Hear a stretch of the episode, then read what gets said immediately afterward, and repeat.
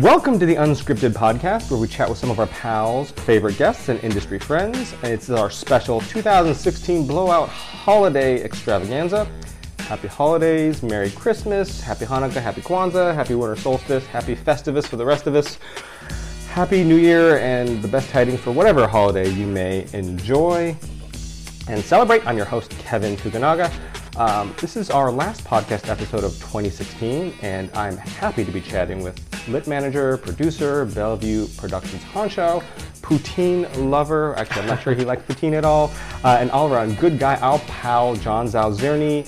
Thanks for joining us today, John. Thank you. I feel honored to be here for the last podcast of the year. Yeah, this is our special holiday extravaganza, so it's uh, should be a lot of fun.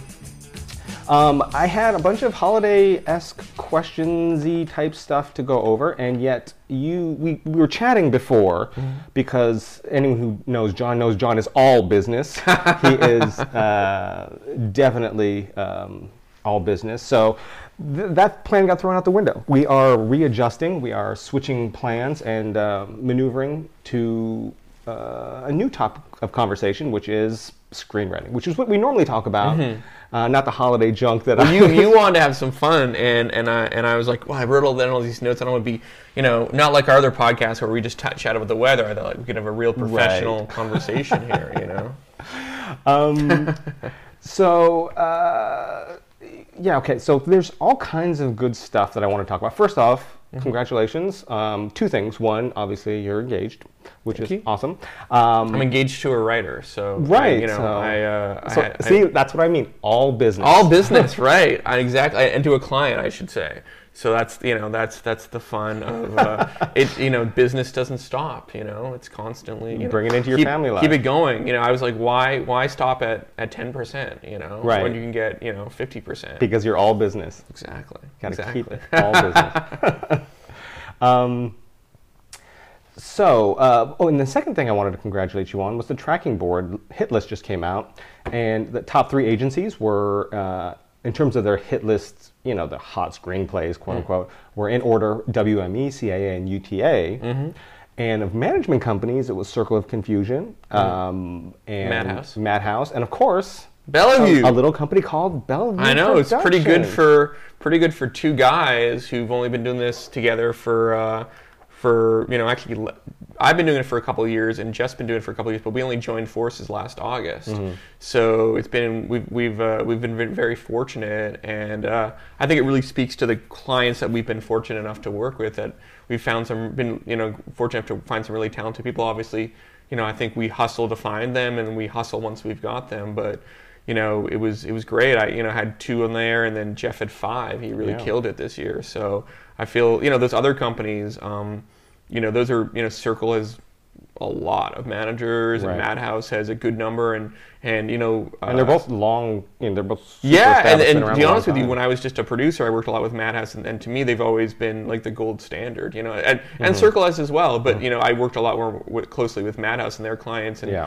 I think they're a very development-oriented place. Absolutely. Um, you know, uh, so that you know, I sitting down with Kolbrenner and Yeah, and I love Kendrick and Yep. and Ryan over there, just really savvy, smart Mm-hmm. guys. And uh, and so to be mentioned in the same breath of them is an honor, and, and Circle as well. And Circle Yeah. is amazing in clients and you know everybody on on you know there are a lot of a lot of good companies but yeah it was cool to see like you know just a two man shop uh, I tell you make the way it makes our lives easier is uh, is it, it, shortens the required introduction to uh, Right. to to new writers and to uh, producers in town you know they tend to like oh I've heard of you so Mm-hmm. and hopefully good things so it was uh, it was cool Cool. thank you very much Yeah, no, that's awesome. um, you guys have been busy. um, so, uh, moving on to business, since John Mm-hmm. Business. Johnny Z's all business all Jay the Z time. man all business Um, some of the things we were talking about. Right. Um, we'll get to a little bit of the hol- holiday stuff in Mm-hmm. a bit. Um, one of the questions that you brought up that I we'd never talked about before, which I think is super interesting, Mm-hmm. is do I want to be a writer? right I'm sure everyone right now is saying well yeah I absolutely do Right. I have an idea. I, have, I, I want to, course. going to write a script. Of course, I want to be a writer. When I went to so funny, I went to film school at NYU, and literally the first day of class, where it's like I want to say like hundreds of people sitting in the kind of a large conference room, we're all. Um, I think the film program there starts in junior year. Like it really starts in earnest in junior year, and that's when I transferred in. And so we're all sitting there, and the transfers and and the people who had been there for a couple of years. And the dean of the school gets up and says, "You really need to ask yourself: Do I want to be in the film industry? Is there anything else I can do?" And we all kind of like, I think maybe laughed or like, "Haha," you know, like, "Of course I do," you know, like, Right. come on. And the, the, the guy, you know, he said, if there's anything else you can do, you should do it because it'll be a lot easier to make money. It'll be a lot easier. I mean, ah, it's not for me. I'm genius, Right. you know. But everyone, all these other guys, who knows? But you know, um, all these other people. Um, but you know, you know, now I'm, you know, I won't say how many, but a number of years out of film school, and I would guess like less than 10% of the people I went to film school, and I went to, uh, you know, I, I think one of the better known film schools, um, are not are probably using their degrees. You know, what I'm saying I would say I would guesstimate that like not a lot of people are using still using those degrees because it's a really really tough business. Right. It's a really tough business, and I honestly there's a lot easier ways to make money, and um, and you know I don't I don't say that to intimidate people or or or to say oh you know only the strong well only the strong survive only the you know, the cream comes to the top or whatever.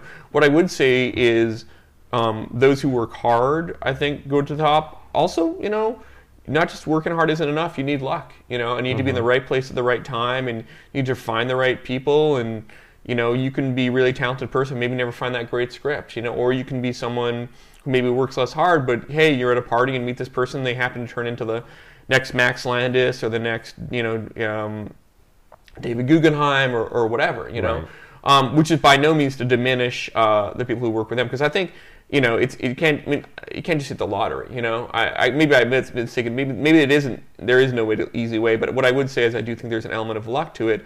Um, but you know, there's like that saying: the harder I work, the luckier I get. I think you have to put yourself in a position to be lucky, and the better best way to be lucky is to do it as much as possible. But anyways, my point in kind of returning to your question was I think a lot of people are like, well, I have an idea for, and I meet these people occasionally. I'll go to, to pitch fest. I don't really go to them that much anymore because, to be honest with you, they're for me they're not really worth the time. You know, um, it's just you know within you know a few a minute or less whether or not this is even potentially a, a movie idea. You know, because you just know from the log line. Um, and people then people continue talking to you for another five minutes, and you find they paid hundreds of dollars to be there, and you're just like, Right. oh, that money is better spent on other things. Right. Um, and but you'll meet these people sometimes, and I'll be like, oh, okay, you know, that, that idea is not for me. What else do you have? And they go, well, no, that's what I got. You know. And I think sometimes there's a view out there that this is this almost is like a bit of a lottery. I think there are some sites and some people who are like, oh, there's millions to be made up here, and like it's like that. That um, I, I forget who it was. I want to think, say it was Mankiewicz. This line to Ben Hecht, uh, the writer of Scarface, and he, he telegrammed him and said, "There's millions to be made out here, and you're only competition is fools. Don't let this get around." It was like in the 20s, and I think people still kind of think that a little bit, but it's it's really not that way. This is not there's not a lottery ticket mentality. What there is a mentality of is a mentality of craft.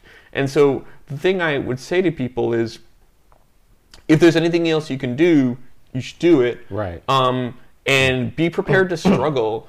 I mean, for a long time. And by the way, even if you have success, even if you sell a movie, and even if that movie gets made, that's no guarantee of anything. Mm-hmm. You know, it's like think about it like baseball. Every time you come up to the bat, no one's like, "Well, you struck a home run last time, so we'll just give this one to you." You know, Right. it doesn't. It just it gets it's just as hard every single time. And I think that is something to be really aware of. And I don't say this to freak anybody out. What I do, maybe the reason I think I would say it is when you don't have success, and maybe you don't have success for a long time, just know that's that's the norm. You know, and I think sometimes people look at websites that are like million dollar spec sales all the time, which by the way, to my knowledge, there hasn't been a million dollar spec sale in a couple of years, Right. which is you know, by the way, when I was coming up in the industry, that happened every couple of weeks. It seemed like, you know, um, so that gives you. I mean, and here's you know, there's a couple of stats to bring up. A, this year will be the uh, worst year for the selling of feature film screenplays since 2008, which, by the way, was the year of the writer's strike. Right. So that was a year where a good chunk of the year could not even be, no one could even sell a script. So that gives you an idea of how bad things are currently in the marketplace. And a stat that I read from last year, which might be even more true now, is it's easier to get into the NFL than it is to be a feature screenwriter. There are more working players in the NFL than there are in the WGA um, uh, kind of feature screenwriting who are feature screenwriters. I didn't so know that. yeah, that's a scary stat. Same you know? amount of head injuries, probably. um, you know, so I don't say any of this stuff to, to freak people. I mean, maybe I do. Maybe I, maybe you need to like hear this and be like, oh my god, this is this is the real deal. So the question really nasty is like, am I doing this because I have one a good idea, or am I doing this because I because you sit down, even if I let's say I read a great screenplay, I'm like, what else you got? And they're like, eh, not much, you know. Um, Do they say it just like that? Eh, not much. no, but you know, people are always like, "Well, I got this thing I'm working on, but it's Right. not done yet," and like, which by which means like they're like scrambling, you know, to do it. Um, but you know, you're looking for people who want to do this as a career. And by the way, are you going to take time out of your? Sometimes you you you deal with people and, and they write one screenplay a year or one screenplay every year and a half, and like. You know, if I was like, "Hey, what's up? I'm a, I, I make chairs. Like, how many chairs to make? Eh, one every year and a half. Right. Oh, how's that working out for you? "Oh, not great. I don't know why. um, you know, you have to commit to it, and whatever your day job is, that is your day job. Your real job is when you come home and write. Right. And be prepared to do that for a couple of years at least. You know, so that you know, it's all a matter of really taking a really hard look and being like. And it's it's okay. I mean, I came into this wanting to be a screenwriter, and eventually I was like, oh no, you know, uh, it's not where my skill set lies. My skill set lies in being a producer and, and eventually in being a manager. You know, um, I didn't have the discipline to be uh, a writer. I just didn't. You know, I have the discipline to work with writers and try to make sure that they have discipline. but uh, you know, and I, I think that's fine. Maybe your skill set isn't in being a writer. Maybe it's in being a producer or an agent or executive or, or whatever that, that aspect might be. That's fine. You know, um, but I think you want to be you want to take a really hard look at it. So, anyways, that's that's kind of I think why we wanted to address that question because usually people are like, so you want to be a writer, so here's how here's the tools. But you know, if you want to be a mechanic, you have to be like, okay, I'm going to be fixing cars Right. uh, for 20 years of my life. Is that what I want to do? And it may take me a while to build up a business, you know, and and you know, and that's at least something where there's a, a constant flow of people's cars are always going to break down, you Right. know. And I mean, how much, you know, using the cars as an example, how much do you love cars? Do you love Mm. Yes. working on cars? Because then maybe, you you know, equivalent of being a writer, do you love writing? Do you love working on scripts? Or do you love watching the Fast and the Furious movies? Yes. That's there's a difference in the terms other, of the like, how thing, much you love cars. The other thing we should say that love it's good that you kind of brought that up in a way because Yeah. it kind of sparked something for me. Is let me let me tell you something, okay? If you want to be in control of your writing, go write a play, go write a novel. Movies mm. are collaborations. I can't tell you how many writers I've met where I'm like, okay, here's something. So like, no, that's not how I see it okay, but like, guess what? Like, you're writing for the marketplace. You're not writing for yourself. You're asking people to give you hundreds of thousands of dollars or millions of dollars to eventually make this into a movie. Um, it's a collaboration, Right. And so, if you are an auteur, if you yourself is like this this perfect thing, go become a director or go become a novelist or whatever. Or even if you're a director, you've got to work with the producers, you've got to work with the budget, you've got to work with the actors. Okay, it's a collaboration. Or And- raise your own money. But Yeah. that's not necessarily what I'm e- advising anyone to do. But, even even hmm. then, you're gonna have to work with the actors, and like they're not automatons. You That's know, true. you're not. This isn't hmm. CG. You know, I mean, this is not an animated movie where you can like make their eyebrows work. With, you have to work with an editor, with a, with a composer. That's you know, true. and so really understand. And by the way, like, look, go read William Goldman's Adventures in the Screen Trade. Go read. Um, you know, go read um, Writing for Fun and Profit by Garant and Lennon. You know, go read books. Go read Ben Hecht's Child of the Century and learn about what it is to be a screenwriter. Because I got news for you, it ain't great. You know, you are. You know, even if you're Chris McQuarrie or whatever, you are working for someone above you, whether it's a studio, the director, or the actor. You are in the service of their vision you know and maybe eventually you, you move to being in service of your vision you're paul thomas anderson or whatever but those are few and far between if you want to be a writer you're going to be in service of someone else's vision there's a great chris mcquarrie interview that unfortunately got taken down by empire i'm not sure why but he talks about how his career 'cause after the usual suspects it was really you know barren for a while weirdly because if he's so amazingly talented yeah. but eventually because didn't you win the Oscar for that? yeah. And he was trying to write for himself. And he's like realizing he's like, I have a specific set of skills and I can help the other people do their job. They- need me, and I have to use those skills in service of their vision, of the executives and the directors and the and the stars. You know. And he's like, does it make me more fulfilled? No. Does it make me wealthier? Yes. You know. Right. And he's like, I'm moving towards trying to be more fulfilled, you know, becoming my, a director, but all that kind of stuff, you know. And he was very, very, and that's Chris McQuarrie, one of the great living screenwriters.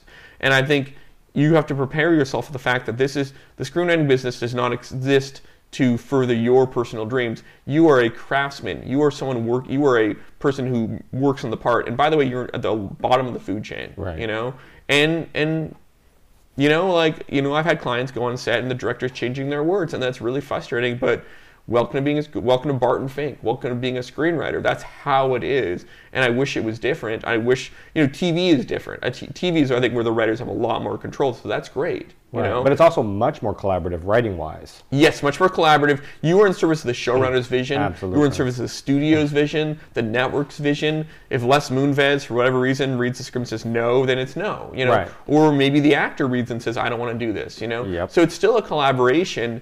Um, but you know, at least in that case, you know, the directors are not the most powerful people. Sure. You know, Right. But it's you just that's another thing to prepare yourself. If you view yourself as an auteur, if you view yourself as David Mamet or Aaron Sorkin or whatever, you know, a they had to rise to that level. You know, even Aaron Sorkin got rewritten. You know, um, at first. You know, but like b understand that for the majority of people, if you want to make a living, you were making a living as a craftsman. You were making a living as someone who got paid money to, to write something, and you were the people paying you the money have the ownership of it, and they also have the ability to say, no, I don't like the character does this, make them do that.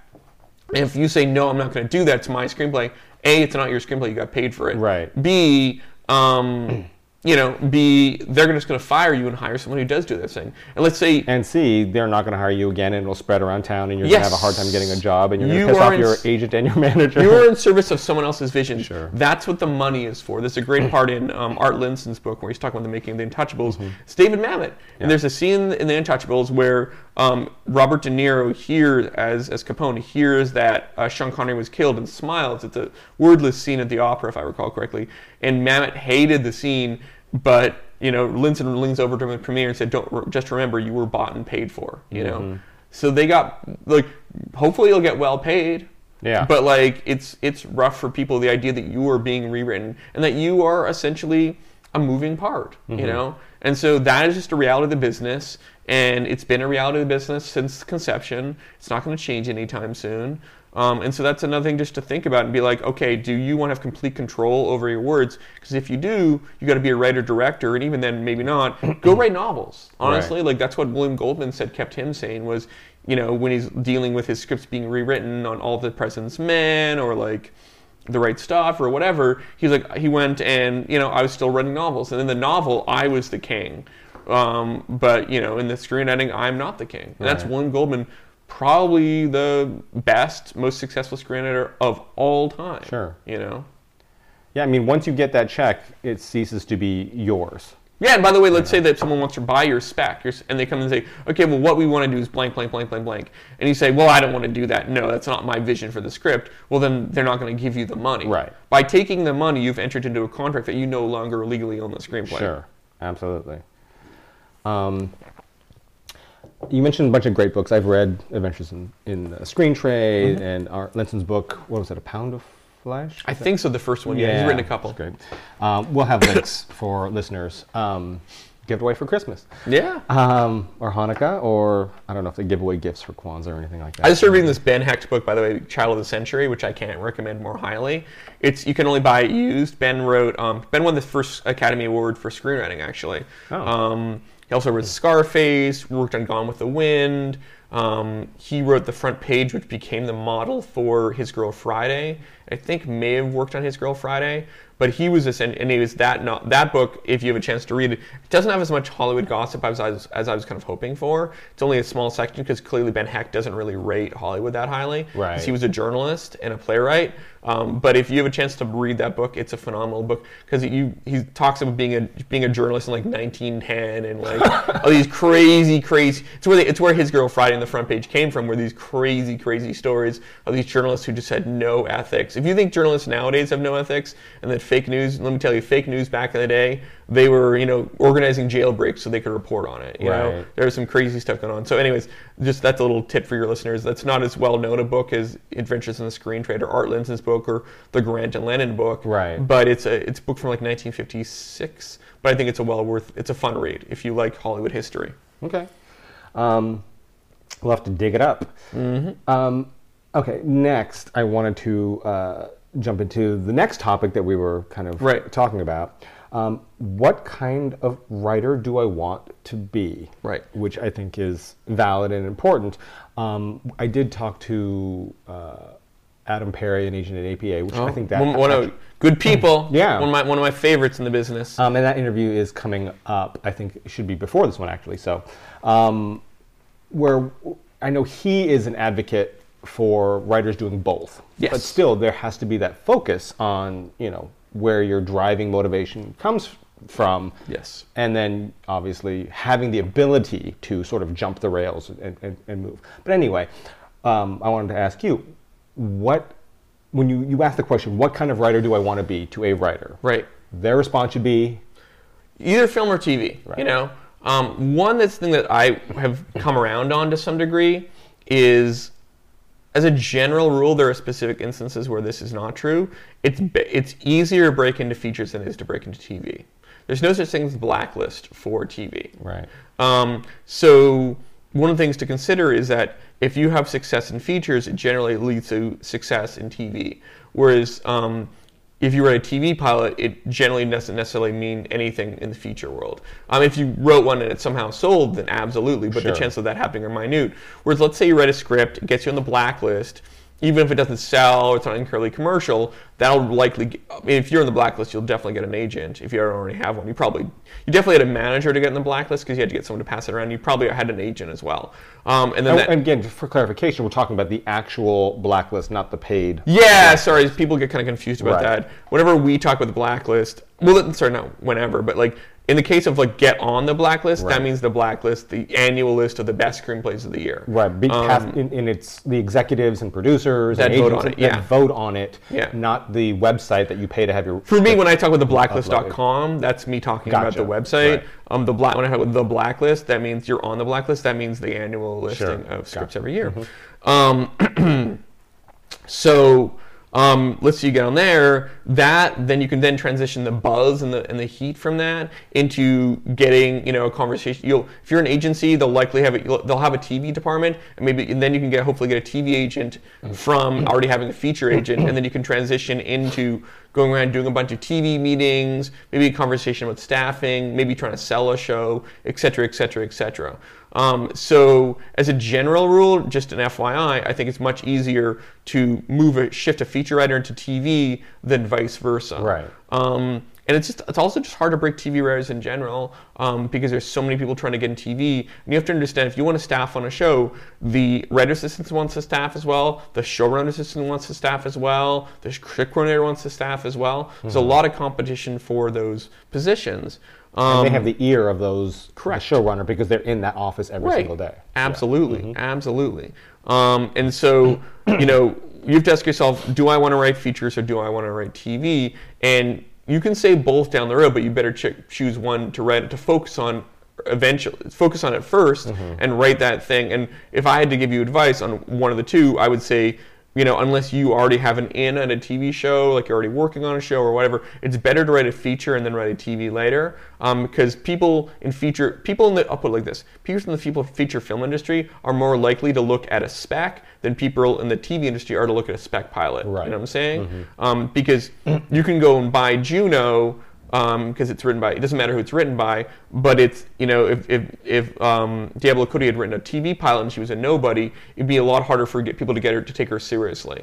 Um, it doesn't mean that doesn't happen because it does happen. There are exceptions. There was um you know the Halle Berry show uh, Extant. extant et cetera, et there are absolutely exceptions but you'll hear a lot more often about a, a writer coming from nowhere and selling a feature spec than you'll hear about a writer coming from nowhere and selling a TV spec. That's just a- Right. I mean that's just a fact um, Well, and also like with uh, specs, TV specs, just because it sells doesn't mean it's Yes, gonna- but the buzz of selling a feature spec can get you into the TV Absolutely. conversation. Right, right. Um, so that's that's the next thing. We're kind of proceeding in order of like the conversations you Sure. should be having in your head.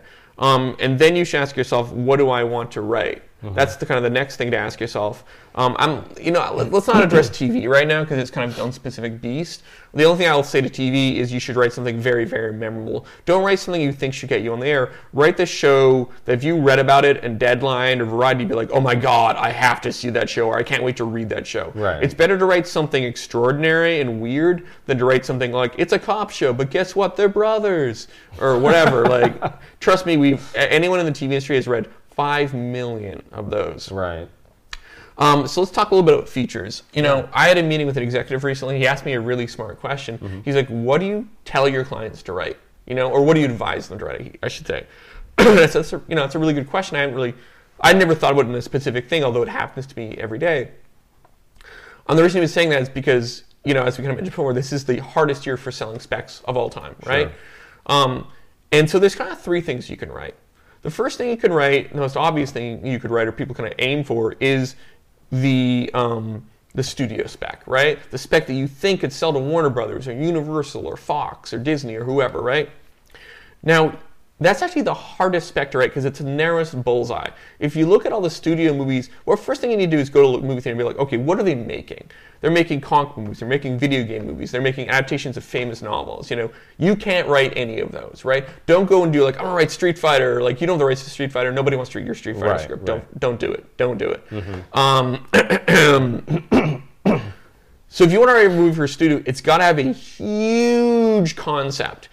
By which I don't mean don't just like go write your own version of Jupiter Ascending. What I mean is it has to have a concept that we get immediately. A good example of this would be, you know, Snow White and the Huntsman. Mm-hmm. Okay, so like that's a public domain thing, and there was a genius, genius idea of like, okay, what if we did Snow White, but what if we focused on her relationship with the Huntsman? And What if Snow White was a badass and the Huntsman was a badass? Like, oh, that's a cool spin on something, right? But that's a kind of big franchise starter. The only reason they're going to buy a spec for the most part is a big studio is going to buy a spec, and there are exceptions to this, but more often than not, they're looking for a franchise starter, and those ideas are really, really narrow. And you have to look yourself in the mirror and be like, "Is this a studio idea?"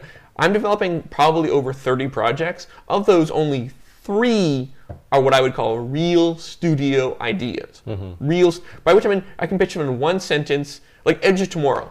I mean that was based on a manga, but like that's a great example. It's Dog Day Afternoon meets Saving, a sci-fi version of Saving Private Ryan, or actually Dog Day Afternoon meets Starship Troopers, right? Sorry, not Dog Day Afternoon. What am I saying? It's um, Groundhog Day. I don't know. Oh, right. Day. Like, it doesn't make any sense. over again, Dog yeah. Day Afternoon. What the heck? Um, there you go. If someone does Dog Day Afternoon meets Starship Troopers, let's have a conversation. Yeah, let's do that. but my point being, Starship Troopers meets Groundhog Day. Genius, genius, genius idea. It's one sentence, you get it. It's the it's, you know, an alien invasion movie um, where the main character must keep repeating it over and over and over. Mm-hmm. Um, but unless you have that big an idea, don't write it. If you're like, if it's like a mid-range idea or this or is that, look, there are those scripts that do sell from time to time, like a great rom-com idea or something like that. Um, they do, those things do sell. I'm not to say they don't happen, but more often than not, what people are looking for are these big ideas, you know? Um, so unless it's that, don't fool yourself and, and, and say that it's a studio movie. It's because it's not. The second kind of thing you can write is what I would call an under $10 million thriller. Perfect versions of this are um, Don't Breathe and Lights Out. Huge successes this year. Okay, Lights Out is kind of your classic James Wan style, you know, thriller in the vein of like The Conjuring, Insidious, what I would mostly call the Blumhouse supernatural style Sure, thrillers. Okay. Now you have to have a really like there's a good script that sold last year I want to say called Bed Rest. That was very simple idea, which is a woman on bed rest believes the house she's in is haunted. So the great twist on that is like the woman is on bed rest, so she can't really leave the bed very much. So what do you do, right? And also the ghost was specifically tailored to someone on bed rest because she was pregnant and the ghost wanted her baby, right? Gotcha. Mama is another good example of this stuff. Like you know, you've seen it a million times, but there's it follows less contained, but you know they're very smart. Like it follows this genius idea. Is like, what if a curse was an STD, right? So those are, but those obviously under ten million dollar thrillers. That's that's the supernatural thriller one. The other one is like something like Don't Breathe, which is you know that's just, like Panic Room is a good example of this as well. It's like really smart. The Purge is like the Purge is a good example. Like really smart. Um, by contained, it doesn't necessarily mean it all takes place in a one house because I've been pitched every one house idea in the entire world. Like What about phone booth? Yeah, I mean, like, but is there a cool spin on it? Can you find a cool spin on it? Mm-hmm. And you better find a really mm-hmm. original spin on it. The way that Don't Breathe is like, what if you broke into a blind man's house, right? Mm-hmm. And every action is based around the idea that this guy is blind, but he's the most dangerous blind man short of Daredevil, you know? So like, there's that's really interesting, you know. Mm-hmm. So you have to find a really original way into the material. And if it's not or- that original, you're not. No one's gonna care, you know. Right. It's it just has to be really original. By the way, the budget for that should generally be under ten million dollars. So if you're writing, don't write the 20 30 million dollar movie because nobody wants to make it. The studios don't want to make it, and the financiers can't afford to make Right. it. So just be aware there's a real gray zone out there that does not tend to get made that often. Right. You know. And for the writers out there who aren't line producers, maybe you can sort of explain sort of that contained, you know, 10 million and under sort of uh, script. basically if there's car chases Right. wrong you know it should be you know it look at don't breathe look at the movies that are panic room look at the movies that have, i mean even though panic room costs like a zillion dollars but it's just david fincher made Sure, and, like sure. you know of course he turned a, a, a contained movie into a 60 million dollar movie but it's a great movie Right. um you know look at these smart you know relative you know b- bigger you know the kind of Fewer locations. fewer not have a massive shootout. Don't have massive explosions. don't have a ton of locations. You know. Right. Um, there are exceptions. There's things like I would. The, the third kind of category maybe to think about is like what I would call a smart sci-fi thriller. Um, grounded sci-fi thriller, by which I mean limitless, by which I mean source code, Sure. by which I mean it's uh, the the trick to really with these sci-fi thrillers is like they take place in our present day world. You know, Looper's great, but Looper's a huge world. You know, Mm-hmm. Looper cost like 35, 40 million dollars. It got made because it was Rian Johnson. Right. You know, um, you want to do something more like source code or limitless. Um, maybe Moon, if you can pull it off, that is a future world, but like that's very contained. The Purge is probably actually falls into this category to some degree because it is sci-fi, although it's all in one location essentially. So you could do like a world where, but it has to take place in a very contained location, or you can do something like Limitless. My source code kind of takes place in one location, but where it's like the future, but it look the future looks exactly the future or the present day. It looks exactly like it does right now. Right. You know, um, because that's not going to cost them. You know, making Minority Report's really expensive because you have to retrofit every single car and all the dress. Whereas if like if I'm like oh like something like Limitless or the spec we sold to Fox called Capsule, it's like it's present day, but like one person has a sci-fi thing. You know, um, Chronicle is a good example of this as well. Yeah. You know, Uh, that's a good example of like it's our world, but like one or two people have like a slight difference. You know, um, so those are the things that you should be aiming for. Those are the things that um, work best. And so the last script that I would say that you can write or should consider writing, I would say that I would talk to my clients about is um, kind of more of a blacklist aimed script. You know, um, you know, in terms of the kind of so that's kind of a way to kind of get some buzz, get some notoriety, get out there. Um, When you say that, what do you mean by that? Yes, yeah. So look, the most obvious way, and and you know, I've had a couple of scripts. The two scripts that I had on the hit list that I personally rep are very much in this vein. Um, the most obvious thing is a biopic, okay, and a biopic of a relatively well-known person. Sure. Um, and so in this case, the black. I'll, I'll talk about the two scripts I had in the blacklist. I'll talk about kind of how I how I found them or and or developed them essentially. Um, so the first, the script I had the kind of highest in the blacklist had 60 votes. Was written by Elise Hollander, um, who's actually my fiance. Um, and what it was was a biopic of Madonna, um, but it focused on a very narrow window in time, and that is essentially the early 80s before Madonna's first album came out, and kind of looked at um, her kind of rise to fame essentially, and specifically a relationship she had with uh, the guy who kind of helped produce her first album, Jellybean Benitez. Um, and you know, we worked on that for about we worked on it for like a couple of years. You know, she had a day job and all that kind of stuff, and so it took a little while also to figure out the right, the best version of it. But you know, looking at that script, it's a, it's about a very well-known person. It's about Madonna, obviously. Um, B, it's about a very specific window in her life, and I think that's the really one of the key things to think about with these biopics is you don't want to do what we call cradle to grave. You want to do a very specific window, a pivot point in their life, if you would, you know.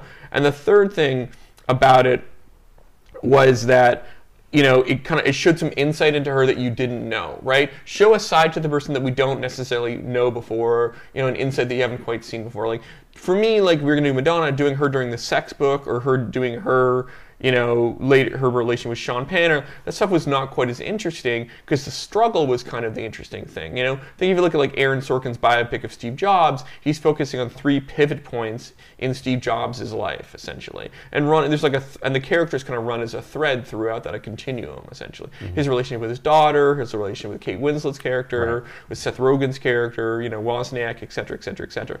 You know, and then Social Network is very much about um, the founding and creation of, of Facebook, and then the, kind of the using the, the kind of deposition as an as kind of a device to kind of like how did it come to this essentially, mm-hmm. you know? Um, so you know the way to think about the blacklist is uh, for these scripts is kind of like look, it's our pre-existing IP. Like, I'm not going to get the Sonic the Hedgehog movie. You know, buddy mine's doing that. But like, you know, we're not going to get that or the Popeye or like, you know, the Archie comics or whatever. Those are pre-existing IPs that are owned by large corporations what the pre-existing IP we can do, even though we don't have the rights to it necessarily, is you can write a Madonna biopic, mm-hmm. uh, and you can have people kind of excited about reading it, you know, um, and you can use that IP to kind of leverage people's attention, essentially. Um, but I think you have to be smart about what you choose. The other biopic on there was uh, was called The Kings of Maine, um, and it's about Stephen King and the Running of Carrie. Right. Um, and you know, I'd found that through the blacklist.com, I should say, the website. It was on there and by uh, a client, now a client of mine called Kathy Charles. We eventually uh, met and really liked each other. She'd written a version of the script that um, I think needed some work, in that it kind of had three different timelines. It had Stephen King as a child, Stephen King in college, meeting his wife, and Stephen King running Carrie. And it felt like the best thing to do was really focus on that Stephen King running Carrie thing. So we worked on it for a good while, like I want to say six to nine months, and got in really good shape. And eventually took it out and got a great agent and got her and got a lot of meetings through it. Um, really, always seeing it really as a sample, essentially. Mm-hmm. Um, and, and, the same thing with Blonde Ambition. Although we've been fortunate enough that Mike DeLuca and Brett Ratner um, and RatPac have come on board to produce it and are really interested in, in, seeing if there's a chance to really make you know Blonde Ambition, the Madonna script, into a movie. Um, and so we didn't expect that. It was really just written as a sample. Um, so if you're thinking of the blacklist and writing something that kind of aimed towards it, what I would say is focus on, you know, focus either on a, an amazing true story um, that nobody knows about. Um, you know, there's one that was on the hit list called Adrift, which sounds amazing, which is about I think a woman who sails into a hurricane to try to find the man she loves. I haven't read it, mm-hmm. but like that's an amazing true story. You know, wow, that's great. Or by focusing on um, you know the real life story, you know how Bruce Springsteen wrote "Born in the USA" or, or whatever you want to do. Mm-hmm. You know, um, focusing on a real life person. I would personally steer clear, people clear of writing behind the scenes of a movie um, I know that's been on there a number of times. I personally find it a little played out. You also run a very high risk of pissing off people who are still in the industry, like Steven Spielberg or Francis Ford Coppola. You know, it's just not a smart move, I would say. Um, uh, I always try to like I see both the Stephen King script and the Madonna script as love letters to them. Mm-hmm. I think they really celebrate them. I'm not particularly interested, as a general rule. There are exceptions. I mean, to me, something like The Founder um, that movie about um, Ray Kroc. That's an amazing biopic, you know. That's or The Social Network. I don't necessarily see those as takedowns of those characters, although in a way they kind of are. But I think what they really are are exploring. It's like Citizen Kane, exploring certain ideas through those people. Um, but I, you know, generally err on the side of positivity, um, or I try to, or celebration certainly. Um, so and, you know, in the third kind of category, we'll be running like some kind of insane script. Like a client of mine um, who I've started working with, I started working with after he was on the blacklist. There's a guy called Billy Goulston who wrote an amazing script called I Am Ryan Reynolds. That was a comedy look at Ryan Reynolds pre Deadpool success mm. and having a bit of an existential crisis, you know. But again, you're writing these screenplays and you should have the expectation that it will never ever get made. There's a great script on there called Chewie that was about um, the guy who played Chewbacca in the first Star Wars movie and his kind of life. I think he was like an orderly at a hospital um, and how he got pulled into Star Wars and how kind of and Harrison Ford and Carrie Fisher and George Lucas and all that kind of crazy world. Mm-hmm. Um, but that's like a I would have done that in a heartbeat, you know. Right. Um, that's although that kind of contradicts my like behind the scenes of a movie thing, but it's really done in a loving fashion. You know, I wouldn't want to do the George Lucas and making a Star Wars movie, right. but doing the Chewbacca story, coming into it from a Rosencrantz and Guildenstern aspect, that's interesting to me. Um, so you know, for me, it's about doing either if I'm going to do these kind of scripts, doing a famous person, but doing the story that you don't know, or doing a true life story that people are not aware of, or thirdly, doing such a some. I, I actually have not done and the kind of I Am Ryan Reynolds style thing. Um, it's, it is, it's a little tricky to pull off, I think. Right. But that is kind of the third category, more of a comedy thing, really. Um, but just in terms of thinking about the blacklist, um, if you were aiming for that, a, be aware you'll never sell it, so just know that. But hopefully, it gets you an agent, a manager, and an agent, you know, um, and gets you some notoriety and gets you a bunch of meetings. Um, but those are kind of three categories that I kind of push people towards: either the studio movie, the kind of like independently financed thriller, um, you know, super, whether it's supernatural, um, contained, or sci-fi, grounded sci-fi, or the blacklist script. And I think those are kind of the best three, you know, things in feature. I don't do a lot of comedy, I should say. I do have some comedy clients, but as a general, I don't do a lot of comedy. Um, so that's a kind of a beast unto itself, I would say.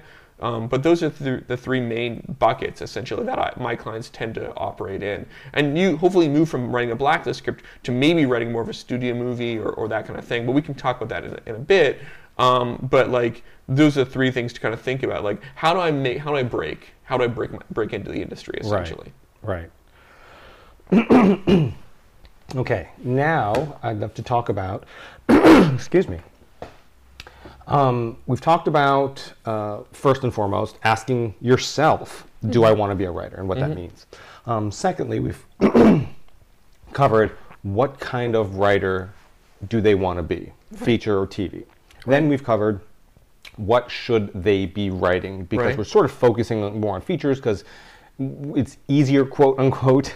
It's still difficult. but- I, I would say it's, it's Easier. definitely easier than TV. well, I'm just saying easier, quote unquote, Right. meaning like it's still not easy to break in. Oh, yeah. but it's easy. Easier. It's a relative thing, yeah. It's a relative thing. Exactly. It's like it's not impossible, just almost impossible. Right. Is it- like so? You're saying I got a chance, right. Is it easier to climb, you know, K2 versus uh, Everest. Everest. Yeah. Like, well, you know, slightly, slightly approachable. right. Maybe slightly. Um, and then uh, let's talk about the, the the sort of writing process. They have their idea, whether it's the uh, contained thriller Right. Mm-hmm. or whether it's uh, blacklist time, you know, unique biopic, or Yeah. whether it's something a big studio tent pole film that they have a really unique take on something that's Really unique. really unique on something familiar. What's their next step? Well, I mean, You know, I don't want to go totally into too much writing process because I think there are a lot of good books like Save the Cat and Sure. so on that really cover that. What I would like to stress is a looking at that log line we talked about before and really writing the two sentences, three sentences, and stress testing it. And think of it like I've really got to. I'm making the. It's like it's kind of like if you're going on a road trip. Like a lot of people are like I just got to start writing. I just got to start writing. I just start writing. It's kind of like being like I'm like oh you going on a road trip? Where are you going? I don't know man. I'm gonna figure out as I Right. go. How to get there? I don't know man. I'm just gonna start driving and hopefully it all works out. No, if you're driving somewhere, you're like okay I'm driving to Phoenix. It's Right. where I'm going. That's my destination. How are you getting? I'm taking these streets and these highways. Right. That's how I'm getting there. You're not like, well, man, I don't know if I'm gonna figure it out. Um, so, and and, and do I want to go to Phoenix? Is Phoenix the right place for me? Why am I going to Phoenix? Well, because just it's, I feel like I should, you know. Or if you want to get a job there, are there jobs for what you do in Phoenix, et cetera, et cetera? You get my metaphor, which is Sure. is your log line unique and interesting? And don't just tell your girlfriend or your boyfriend or whoever. Go and tell every single person. Hopefully, tell people in the industry and look at Deadline and be like, has anything sold that is similar to this? Because if it has, don't write it because like and by which I mean like like I want to do a time travel thing about a guy who like jumps back in time but it's like a, there's a sci-fi know, invasion. Okay like Edge of Tomorrow? Yeah but like it's slightly different because in this case it's a woman or what like no like it's Right. not different enough right, Right. um really is it unique? So th- that's the log line. Then you should outline please outline please you're doing yourself a favor and you're doing me a favor down the road. Really rigorously outline. It's a lot easier to change things in outline than the script. And then write and then rewrite and then rewrite. Like as i say writing is rewriting. And then i want you to show it to your friends and i want you to show it to people you know you're in a, hopefully in a writers group with or whatever. One of the things i do at my company which I may have spoken before, is I do this thing called the circle of trust, where I show it to six or eight of my other clients, and Um, when a script gets to a certain point of, of being good, like third or fourth draft, show them the script. They send me a ton of notes. I compile all those notes into a single document, and then me and the writer go through those notes. And if three people say the main character is unsympathetic, and four people say the first act is boring, we got some problems to fix. Mm-hmm. Okay, it's almost like an audience test screening. And so every script that I take, and then sometimes I do a second round round of notes with different different people, by the way. So like two to three people at that time who've not read it previously. And so when I take out stuff, it's been stress tested. We've we've taken a like a we've taken a sledgehammer to it and try to beat it up as much as possible. And you've got to be that way because the marketplace is the most ruthless thing out there, and it'll be like, no, no.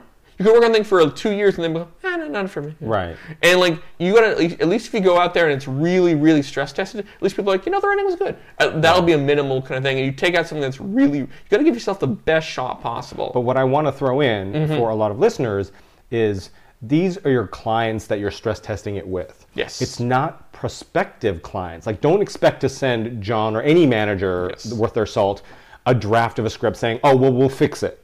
They'll they'll read it and they'll see what they like, and then they'll they can change it however they want. We can make it better. No, no, it has to be great because you are that stress test. I'm gonna read. Yeah, exactly. That's exactly. That's well put. I, I, I, I, I you know, um, it happens. But I'm like, I'm, I got drafted something. I'm about to read it, and they're like, oh well. Here's another draft of it, or oh, you read that draft. Oh, can you send it? Can I send you a later draft? Or Yeah. like, or like, I Have you some- read it yet? Or If some people will be it- like, "Hey man, can I send you an outline?" I'm like, "No, I'm not your man. I'm not gonna know." Like, you oh. know, and so no, it's it's not my job unless I'm your manager Right. to do that. And by the way, I'm gonna read the first 15 pages, and honestly, if it doesn't grab me, and by which I mostly mean the dialogue, if I'm really being honest, or the and or the concept, um, grab me, I'm just be like, "Yeah, not for me." And that's it. I'm not going to read. You'll be like, well, dude, it gets really good in page 60. No. I don't care. And by the way, nobody cares. Right. So like really be rigorous about it. So that's kind of like just in terms of process, that's the thing I would say is be the same way I told you at the opening, do I really want to be a writer? Be do is this is this the right script? Is this as a, before I even start writing it, is this the right thing to write? And then B, did I outline it? Is it the, is it the most interesting, different version of? Because don't write something, I've, you know, it's about this guy, and then this debtor gets kidnapped, but he's a special set of skills. But he's like an Army Ranger, not a Navy. It's like, well, you know, it's like, all right, okay, I've seen this before, but no, you don't get it this time. You know, he's from Chicago or whatever. It's like, well, no, it's not. No, it's not unique enough. Right. Okay, and just reject. You know, um, and so you know that so be really, really, really rigorous. You know, that's the only thing I would say about writing process is is kind of that. Um, and so you know, I guess to roll in a little bit to the next next kind of question is like, okay, your screenplay is done and it's is you've done you followed my advice and oh man, it's so good. It's so this is the best example of your work and you worked really hard and you didn't just send me the first draft, you did like five drafts and you got notes from people and you actually listened to them just say like I don't agree with that note. You Right. like really listen to it, you know? um, and you and you it, it's good and it feels unique and it's great. So now what? Well, there's not a lot of ways to get things to people. Okay, the first thing is where I differ from some of the people is query letters. I really do read query letters. By the way, you know what I don't read? I don't, or I, I read them, but I just ignore them. Or like, excuse me, do you take query letters? I'm not going to reply to your question of whether I take Right, query letters or right. not. There's enough places you could figure out if I do or I don't. You know. Secondly, so then you send me the query letter. I'm going to skim it, see if the log line's interesting me. If it is, I'm going to send you a release form and, and ask for the script, and you'd fill out the release form and then send me back with the script. If I don't respond to you, it's because I was. People literally email me five times to make sure I got their query letter. If I didn't respond, it's kind of like you go on a you, you meet a girl at a bar and you get her number and then she doesn't text you. You keep texting like, hey, I just want to make sure you got this Right. text. Guess what? she got it. Right, and she's now- no interest. You Right, know. right. Wrong. Incorrect. Um, and so, you know, the query letter, I stand by that. I think that's that's. A, I've met, I have clients through query letters. It happens. The blacklist.com is probably the best way to do it and put it up there. And let me tell you, like when the blacklist sends out its, you know, couple. I think it's like once or twice a week they send out an email like, here are the things that got good reviews. I go through it and I look at those log lines. If the log lines grab me, then I click on it and I read the first five to ten pages. and If I like it, then I'll email. I'll have the thing email it to me and then I'll read it. Okay, but I, it, I really do think that's the best best way to do it. And then there's competitions. Um, the competitions that I personally read for, um, I'm going to try and remember. There's a few. I think I read Big Break, Final Draft, Big Break, um, Austin Film Festival. I've, I found a client every single year through the Austin Film Festival. Um, the Nicholls, um, I will look through the semifinalist list for any log lines that are interesting to me and request the screenplay. By the way, if I request your screenplay, it'd be great if you sent it to me because I've requested. I literally got an email yesterday from a person whose script I requested in October. Wow. and by the way, that's not a great sign. No. You're not like, oh wow, that's so great because like this guy's clearly on top of it. It, it doesn't Right. make you feel great about the the writing, but whatever. Um, I'm still gonna read it, I guess. But um, you know, uh, look at the competition. Don't just send it to every single competition. The page, I think I, I read the page. You know, I do read kind of the top ones essentially. Um, so you know, look at the ones that are kind of very well respected and send it to those places. Um, I act as a reader and I do pay attention to what wins wins that stuff. Um, so that is that is a real thing. Um, but I, those are probably the three best avenues I would say. Oh yeah, please don't send me paper query letters. I really, I still get them occasionally. Really? Um, yeah, someone sent me their entire screenplay recently Wow. with like the WGA registry thing on it. I was Yeah, like, please don't do that. No, don't. Just send me an email. Save yourself the time. Yeah. Um, and uh, you know, so that's kind of the best way to do it. And and that's kind of the, the there's really not. a- I wish I wish there was more ways to do it, but the reality is the query it's the query letter, the blacklist.com website, and um, and you know the competitions, and those are kind of the three best ways to get your scripts. Get at least get your log line in front of some agents, sort well some managers, probably not agents. I don't think agents care. Um, those, that's the best way. Um, and so I guess the next thing I would kind of roll into essentially would be um, what does success look like? And this is actually, I think, uh, something that comes up sometimes with, with my clients. I have to kind of let them know. For a lot of people, success is like, oh, I sold my screenplay or I'm getting my screenplay made. And don't get me wrong, that is ma- that's Sure. that's the end goal. But success is not necessarily that. Like, if you write a screenplay and it gets you a manager, gets you a manager that you really like, that screenplay was a success. Right. It got you further than you were previously. Right. Even if the, if the writer, like I'll meet with people, I'll be like, I love your script. I don't think I can sell it, but I want to work with you on the next one. Right. So that screenplay, what you might be like, well, I didn't sell it, so therefore it's a failure. But that's not true at all. You know, it got you got you with me or a manager or whatever. You know, or maybe that screenplay gets you a manager and then gets you an agent, but you know they send it out and nobody likes it. But you know what? It got you a great manager. It got you a great agent. That was a success. Mm-hmm. Okay. Um, and then the next level of success, I would say, is you take a bunch of general meetings, right? So you do a bunch of meet. They're not specific meetings. They're just kind of people want to, people liked your writing. They want to go and meet you. That's great because down the road, you know, they may like, oh, I really like that person. I want to read their next script, or like, hey, I had an idea. I might want to pitch it to Justin or like David or whoever, you know. Um, so that is another another kind of good thing to come out of it. Um, you know, and then you know, and then maybe it sells or, or, or gets optioned or whatever. Um, what I would condi- caution people is, I get meet people and they're like, look, I, I've you know, I've written a bunch of scripts. I'd like to get in the in the room for assignment work. Mm-mm, not to happen. Assignment work is limited to people. Here's how you get assignment work. You sell a screenplay for a lot of money. I don't mean 10 grand. I mean for a lot of money. It makes enough of an impact. that It gets in the trades, the real trades, Deadline, um, Reporter, Variety. Those are kind of the three most prominent trades, I would say. Um, uh, so that um, you are pretty high up on the blacklist. By the way, it's it's still it doesn't guarantee you anything, but at least it'll get you in the conversation. Sure. You know. Or the big one is you got a movie made, Right. and that movie was a success. It wasn't just released straight to Netflix or VOD or whatever. Right. It actually was. And look, it can be like The Invitation or something like that, and like that's huge and that's great. But everyone involved in that was pretty big anyhow. But um, but you know something that gets a lot of acclaim, like Blue Ruin or It Follows or whatever. Um, you know, smaller movie, great. But like you got a movie made, and it actually it wasn't just a small release that nobody knows about. It was like a real thing that got some real buzz Right. to it. You know, then you're in the assignment game. By the way, when I say the assignment game, I don't mean people are like, oh my god, I like your movie. Here, here's some money. You are competing. Mm-hmm. You know, with like four or five other people. At least, and, yeah. and by the way, what that means is you have to basically outline an entire movie.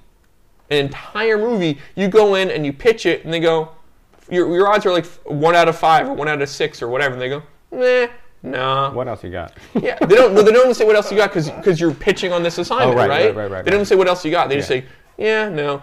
You know, you're not going to sell a pitch most likely, and you're almost never going to sell a pitch. And you going for that assignment, you think you want it, but here's the reality: you're going to put as much time into it as you would put into your next spec, because Mm-hmm. you're going to outline the whole fucking thing, but you don't own the rights to it. Right. You do not. You're doing okay. I'm going to adapt this manga. They're looking for someone to adapt this manga. Here's my entire pitch. Here's like a eight-page pitch of what the manga to be.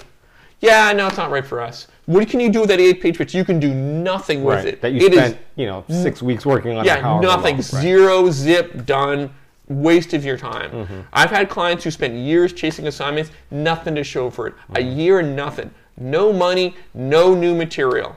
What's you know what's Billy done lately or Bill or I, I actually don't mean to since they're saying Billy I have a client called Billy it's actually didn't mean to imply Billy but like what have they done oh they were chasing assignments it didn't work out you know it's better so if you're going to chase assignment, you better A, know you can knock it out of the park, and B, you better really love it because chances are you're not going to get it. Right. The other thing I would say is don't go after this is this is more of those kind of champagne problems. Don't go after an assignment just to go well they came to me and I feel like I should try to pitch on it even though I don't really like it. Right. If you take an assignment, somehow win, I don't know how you would, but somehow, well A if you pitch an assignment they can tell that you kind of phoned it in, they're going to be annoyed because you wasted their time. And they could have put that slot with someone else. Secondly, if you somehow get an assignment that you phoned in or you're not that excited about, you're not going to do a great job at that script. It's hard enough to do a good job at a script if you love it. Right. If you like kind of like it or mediocre or like I don't know, I'm not really a thriller guy, but whatever, sure, I'll take your money. You're going to probably do a crappy job at it, and then what's going to happen because you're early on in your career, they're going to call up and be like, "Hey, what went on with Doug of that assignment? Oh yeah, I didn't do a very good job. Oh, we're not going to hire him. Thank God, Dot, Right. Bullet Touch. Everybody in this town talks to everybody else. Mm-hmm. We're we're on the side, like the writers are on one side and the executives on the other side. And any executive can pick up a phone and be like, "Hey, so uh, how did you run that M- that thing at MGM for you guys? I didn't do a very good job. Ah, cool. Well, good to know. That's it. It's Mm-hmm. over. Done. You were done. Like you got to go write another spec and like rebuild yourself Right. essentially. Basically resell Um, yourself. But what I would say is, anyone who's like, oh, I wrote a script and it got me an agent. Uh, well, agent, I'd like to get me some assignment work now. Let's make it happen. No, wrong. You have no profile to get assignment work. The, you're going in for assignment work against people who have already done assignment work. You know, so that should be your last thing to think about. Essentially, Right. I, I, I just say because so many people are like, hey, I'd like to get into some assignment work now. And I'm like, yeah, it doesn't quite work like that. It's not like, well, here you, you got an agent. Here you, here, you know, here you go. Here's the keys to the castle. Agents to sell you. You better give them something to sell. Right. You know, and the more stake there is, the more there is to sell. So that's kind of like in terms of what to expect in success. Does that Right. all kind of make sense? No, it does. I mean, and just because you do well at AAA, now Right. you're in the major leagues. Now Mhm. you're facing major league pitching. Now you're uh, pl- facing professionals. And in terms of competition for the same jobs, Mm-hmm. in terms of the people reading your material, and so getting an agent or manager is obviously that first step. It doesn't get easier, although you're now in the game, Yes. you know, but it doesn't get Again, it goes back to that first question: Do you want to be a writer? Yeah. You have to understand every single time it's not going to ever get that much easier. It's, Right. In fact, it's going to get just as hard every single time, and then they can be really draining to people. Um, like I said, a lot easier ways to make a lot more money. Um, and then, kind of the last question on the kind of writer's journey on this whole thing is like, okay, you've got an agent, okay, you've got a manager, okay, you sold a script. What now? What next? Essentially, right? And like this could be what next. I, I took out a script. I sent to. A, I wrote a great script. I wrote. I sent it to a bunch of people and a bunch of query letters. Put it on the blacklist.com. Nothing happened. Nothing mm-hmm. happened. So what now? You pick yourself up. You do the same thing, even if you sold a script. You pick yourself up and you look at the marketplace and be like, okay, you know, maybe if, by the way, if it didn't sell, maybe you should be like, maybe my brand isn't horror comedy. By the way, please stop writing horror comedy scripts. Please, this is a what that digression. is. Horror comedy is like, um, oh gosh, what's a good example of it?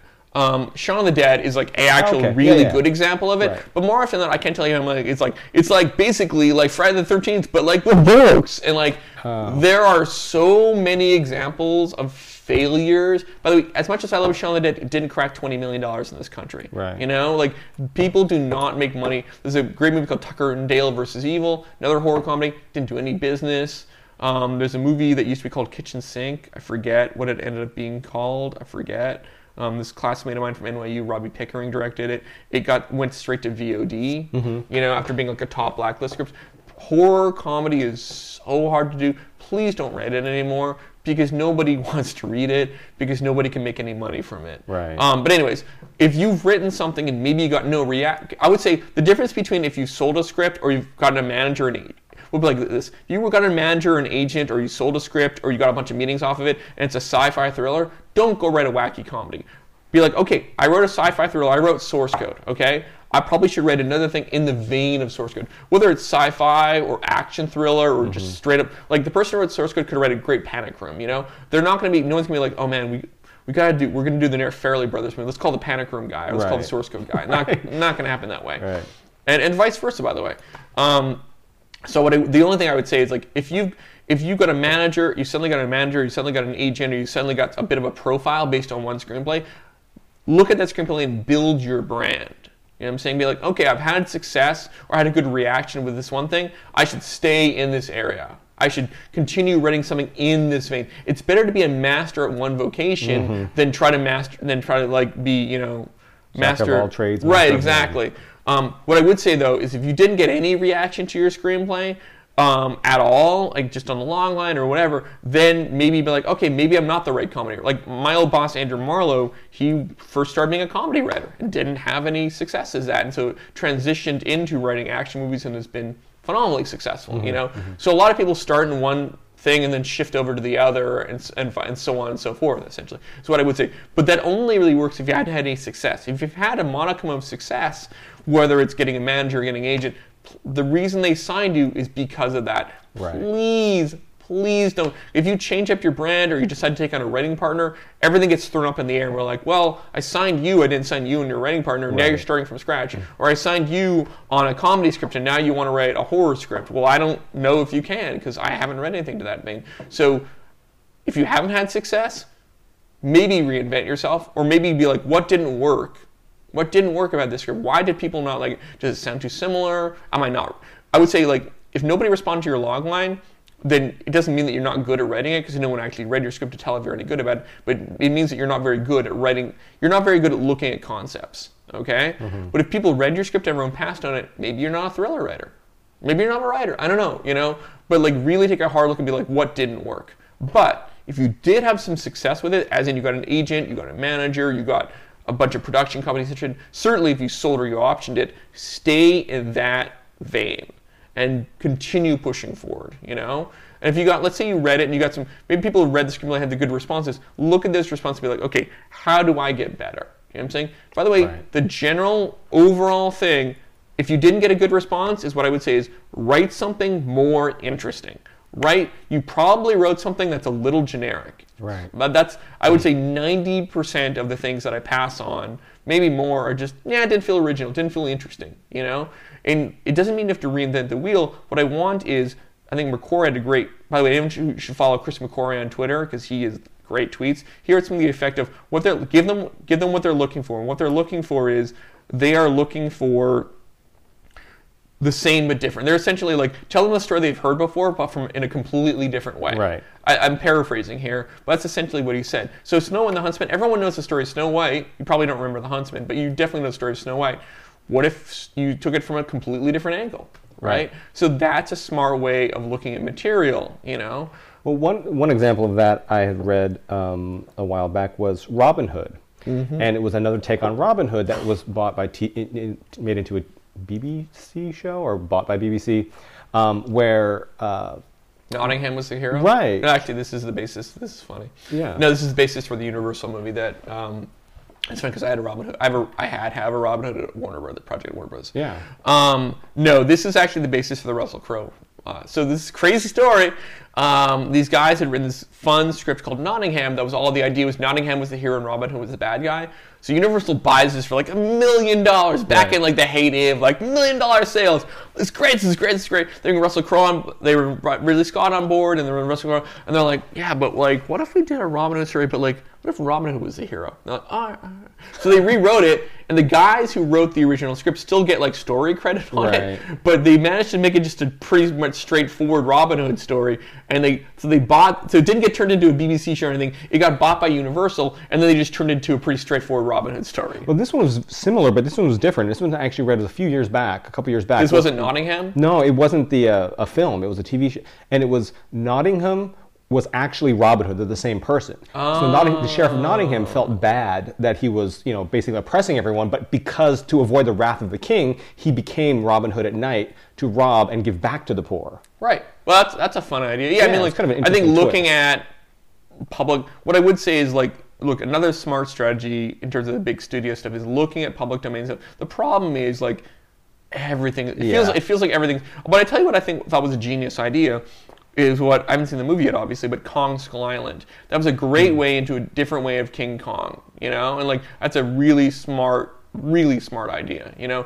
Is there a different way into an H.G. Wells story that you can do? Is there a different way into, um, like right now they're doing a Sherlock Holmes movie with like um, John C. Reilly and Will Ferrell. Do you know what I'm saying? Is there a different way into King Arthur that you could do? I mean, maybe not King Arthur because there's a King Arthur movie coming out next year, but um, you know, looking at is there a different way into the Hunchback of Notre Dame? You know, um, Jekyll and Hyde. These things are in the public domain. Again, that's the pre-existing IP kind of stuff.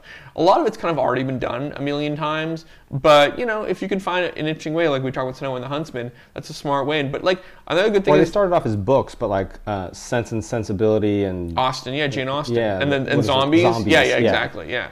Um, it didn't work out, unfortunately, at the box office, Right. but um, in either case, Abraham Lincoln Vampire Hunter. same guy, Same yeah, thing, same guy. Same kind of stuff. um, but what I would say is like, look, as much as we're talking about like, we're like, everyone's like, oh, we are just talking about pre-existing IP. But look at Don't Breathe, right? Don't Breathe is just a home invasion movie. Although a, it's from the point of view of the robbers, not from the point of view of the. Usually, it's from the point of view of the people who be, who are being invaded. Essentially, You're in this case, it's from the point of view of the invaders. And it's like, what if you invade the wrong house? By the way, I've met a million of those scripts. It's like you broke into a guy's house, but he's a serial killer. yeah. Ah, Or you know, special forces. right? Whatever, right? Well, in this case, he is, but Right. but he's blind. But he's blind. Okay, that's interesting. You know, um, that's a really smart way to do. There's a movie called Wait Until Dark. Um, I think it's called Wait Until Dark. I believe it's an Audrey Hepburn movie where she's a blind woman and these robbers are trying to break into her apartment in order to get something. I've actually never made it all the way through, but it's an interesting concept. And clearly, Don't Breathe is like inspired by, it, but it's just flip of that, right? Mm-hmm. Where what if the blind person was the most dangerous person in the house instead of being the the old lady who's scared or whatever, Right. You know, um, and so I think looking, don't breathe is not the world's most original concept, but that's fine because it was a really fun spin on that concept, you know? Right. Um, and so I think it doesn't mean that you have to go and do the Hunchback of Notre Dame in a sci-fi setting. It being original can mean The Purge. Do you know what I'm saying? Mm-hmm. Being original can mean Don't Breathe. Being original can be like um, the Be Green Room, this great um, you know Jeremy Saulnier uh, thriller. Being original can be It Follows, right? If I told you, what if I told you there's a movie where a bunch of teenagers are haunted by a curse? Oh, you mean like Final Destination? Oh, you mean like the you know like eh, a million other things? Yeah. What if I told you that curse was an STD? okay, you know. And by the way, there are other versions of that, of that out there, you know. But um, but it follows was really and the idea and also the with the curse interacts is it just doesn't kill you after like seven days. Mm-hmm. What means it's like it's coming after you, and the only way you can get rid of it is by passing the curse on to someone else. Right. It's a really simple idea, obviously very well executed, but it's not original in the sense of like it's not like it's adaptation or it's not like it's being John Malkovich. It is it is it is an old story done in a very smart like with a little twist. Like the others. Which, Yes. Which I won't give the the. I mean, you should be able to get well, but here's the way. But here's the way. Here's the thing the others does. Even on the face of it, that's original. Is um, the kids can't be in sunlight, right? Or you take this Right. project we set up over Broad Green last year that was on the blacklist called Eli. Eli is a boy in a haunted house. Man, there's been a million of those, Sure. right? I think the only things that are original about Eli are a, it's from the point of view of a 13 year old kid, which is novel. Most of these movies are from the point of view of a grown up. Maybe there's a kid in it, but like but the big twist is Eli is a bubble boy. He's a, he's essentially an autoimmune disorder. He can't leave the house. Hmm. What if you were in a haunted house? And you couldn't leave. You couldn't leave. Like bed rest is smart. It's like, what if you were in a haunted house, but you were on bed rest? Mm-hmm. You know. So like these are essentially what they've done is added limitations. Right. Right. And like that's a really smart idea. Right. And don't breathe. If don't if that guy in Don't Breathe was a badass special forces guy, but he wasn't blind, he would just have slaughtered them in 30 seconds. Movie over. But the fact that he was blind, it gave these people who were otherwise completely overwhelmed by him, it gave them an advantage Right. right? Yeah, to some degree. But they didn't they didn't know what they were getting into, but he also had this disadvantage. So it makes it kind of an interesting match. So it's something to think about. Like, can you do something? Can you do Panic Room, but do an interesting spin on it? And so that's looking at kind of you know the most dangerous game, or like Lord of the Flies. Like what is Lost but Lord of the Flies with adults? You know, with with this kind of a sci-fi. What and what if that island in Lord of the Flies? What if it wasn't an accident that they crashed? What if there was some larger mystery? Mm-hmm, You know, like so. There's nothing original under the sun. There's a great. Um, this is something you should link, link to that will be really useful. There's a great video series called Everything is a Remix. And what it talks about is the idea that there's nothing new under the sun. It's this amazing documentary series. Um, I want to say it's on like Vimeo. Um, that just talks about how every all these concepts are just remixes. Whether it's remixing, you know, Quentin Tarantino obviously being the most ex- obvious example, but like every there's nothing new under the sun. Everything is just a remix of an old thing, whether it's music hmm. or TV hmm. concepts or movie concepts or whatever. It's just something before, but with a little bit of a twist. Right. You know, and like look look. By the way, look at Shakespeare. Look at go even a a number one. Shakespeare himself was essentially adapting older stories in a lot of cases. What we found out now, right? But like the thing is, like maybe you look at Shakespeare like, okay, I'm like I'm gonna do a spin on Romeo and Juliet that you haven't quite seen before. I'm gonna do this. I'm like there's a a script. Uh, I forget the name of it, but it's based on I think Rosaline. Rosaline. It's based on a book, and it's Romeo and Juliet told from the point of view of Rosaline, who's the girl who I think Romeo dumps or gets heartbroken by earlier, earlier, early in Oh, the play, right? Yeah, It's like that's Rosencrantz and Guildenstern are Yeah. dead. Like that's Hamlet from the point of view of two minor characters. You Right. know, is there a can you do Or the girl with the pearl earring. Yes, exactly. Can you do girl with a? Can you do um, Julius Caesar? But can you do a spin on it, or can you do from a different point of view? Sure. You know. So it's just I think looking at things and your point of view is what's going to make you original. Right. You know. Right. Absolutely. Yeah. So that that's that's kind of like uh, that's kind of like the big. Uh, I guess my, my kind of Christmas present or holiday present was kind of like I, I, I thought it'd be fun to kind of usually when we talk about these things we talk about a lot of different ideas. But this is kind of like from the opening question of like, do I really want to be a writer? To okay, now that you've had. Now that you've taken your script out, what next? Essentially, mm-hmm. those are kind of the questions I usually get answered. So, as I was joking with you earlier, I, you know, now no one ever has to talk to me ever again. It's all in this podcast. Right. All my knowledge, it's all done. My clients should just listen to this and, and pay 10% to you, and then everything Yeah. will be fine. Yeah. No, um, you will still get the same emails. How do I get an agent? I know I'll get those emails. I get those emails incessantly. Yes. How do I get an agent? Be like, just direct them to this podcast or direct them to your po- other millions of other podcasts, the Peter Dodd podcast. It's crazy because uh, I do get I, I get emails that aren't even addressed to me, Mm-hmm. and they're looking for an agent. They'll either say, "How do I get an agent?" And it's like if you've listened to any number of our agent podcasts, you would probably get a majority of that information. Or I get emails like, "I'm looking for representation. Would you like to read my script?" And it's like, "I'm not an agent."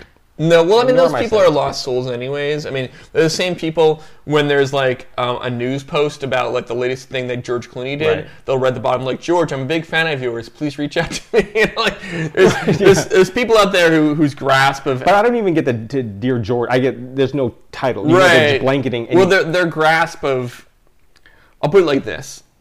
You know, when I first came into this industry, I was like, I, I was reading like the slush pile, Yeah. which is I was just an intern, and it's back when there were paper screenplays. Right. Um, people actually printed them before PDFs were really a big thing. Right. And um, I, was, so I was reading through the slush pile, which was just the screenplays that were just sent over like blind submissions or whatever.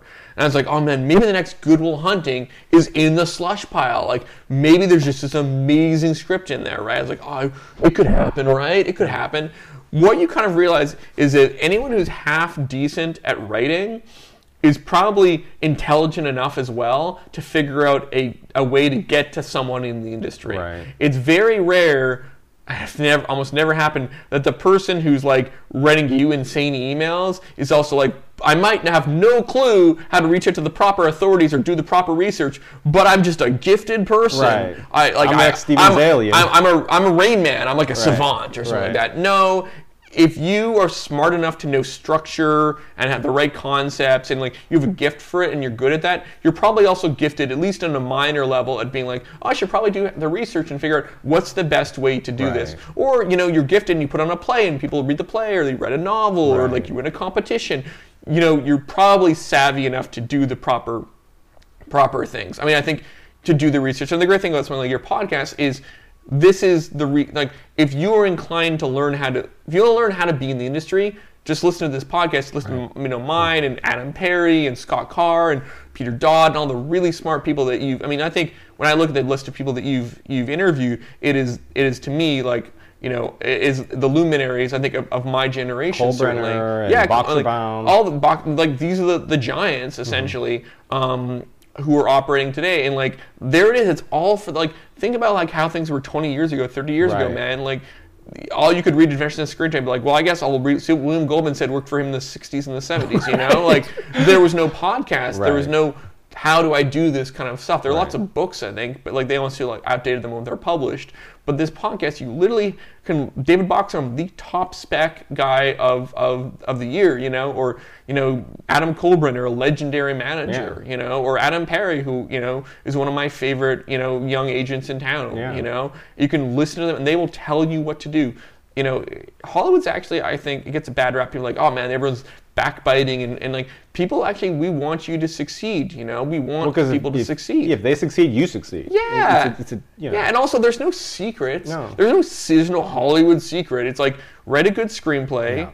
Um, and you know, and like people are like, what should I write? I'm like, well, go to the movie theaters. Look at look at ArcLight. Look at you know AMC, whatever, and look Right. what is playing in the movie theaters, and write something and be like, do I want to write Hell or High Water, or do I want to try to write a Guardians of the Galaxy thing? Because it's a big difference, you know. Mm-hmm. But if you love Hell or High Water, and that's the kind of thing that you think you'd be good at writing, then write something. Don't write Hell or High Water exactly, but write your thing that has the same kind of like intelligence and concept and character work that that does, you know Right. And and put the work into it you know? So if you want to know what should i write go to the do the research. Right. so many ways nowadays whether it's listening to your podcast or just going to the movie theater that you can do the research at home. You can be in wichita you can be in hawaii you can be in alaska you can be in you know uh, scott carr's client jonathan perera was in freaking south korea Yeah. you know? And like he somehow heard about scott i'm not sure how maybe it was your podcast and uh, I don't know. I, I honestly have no idea. yeah, and, and he heard it with Scott, and he sent it to Scott, and it just took Scott a while. By the way, that was like a Nicholl semifinalist, Yeah.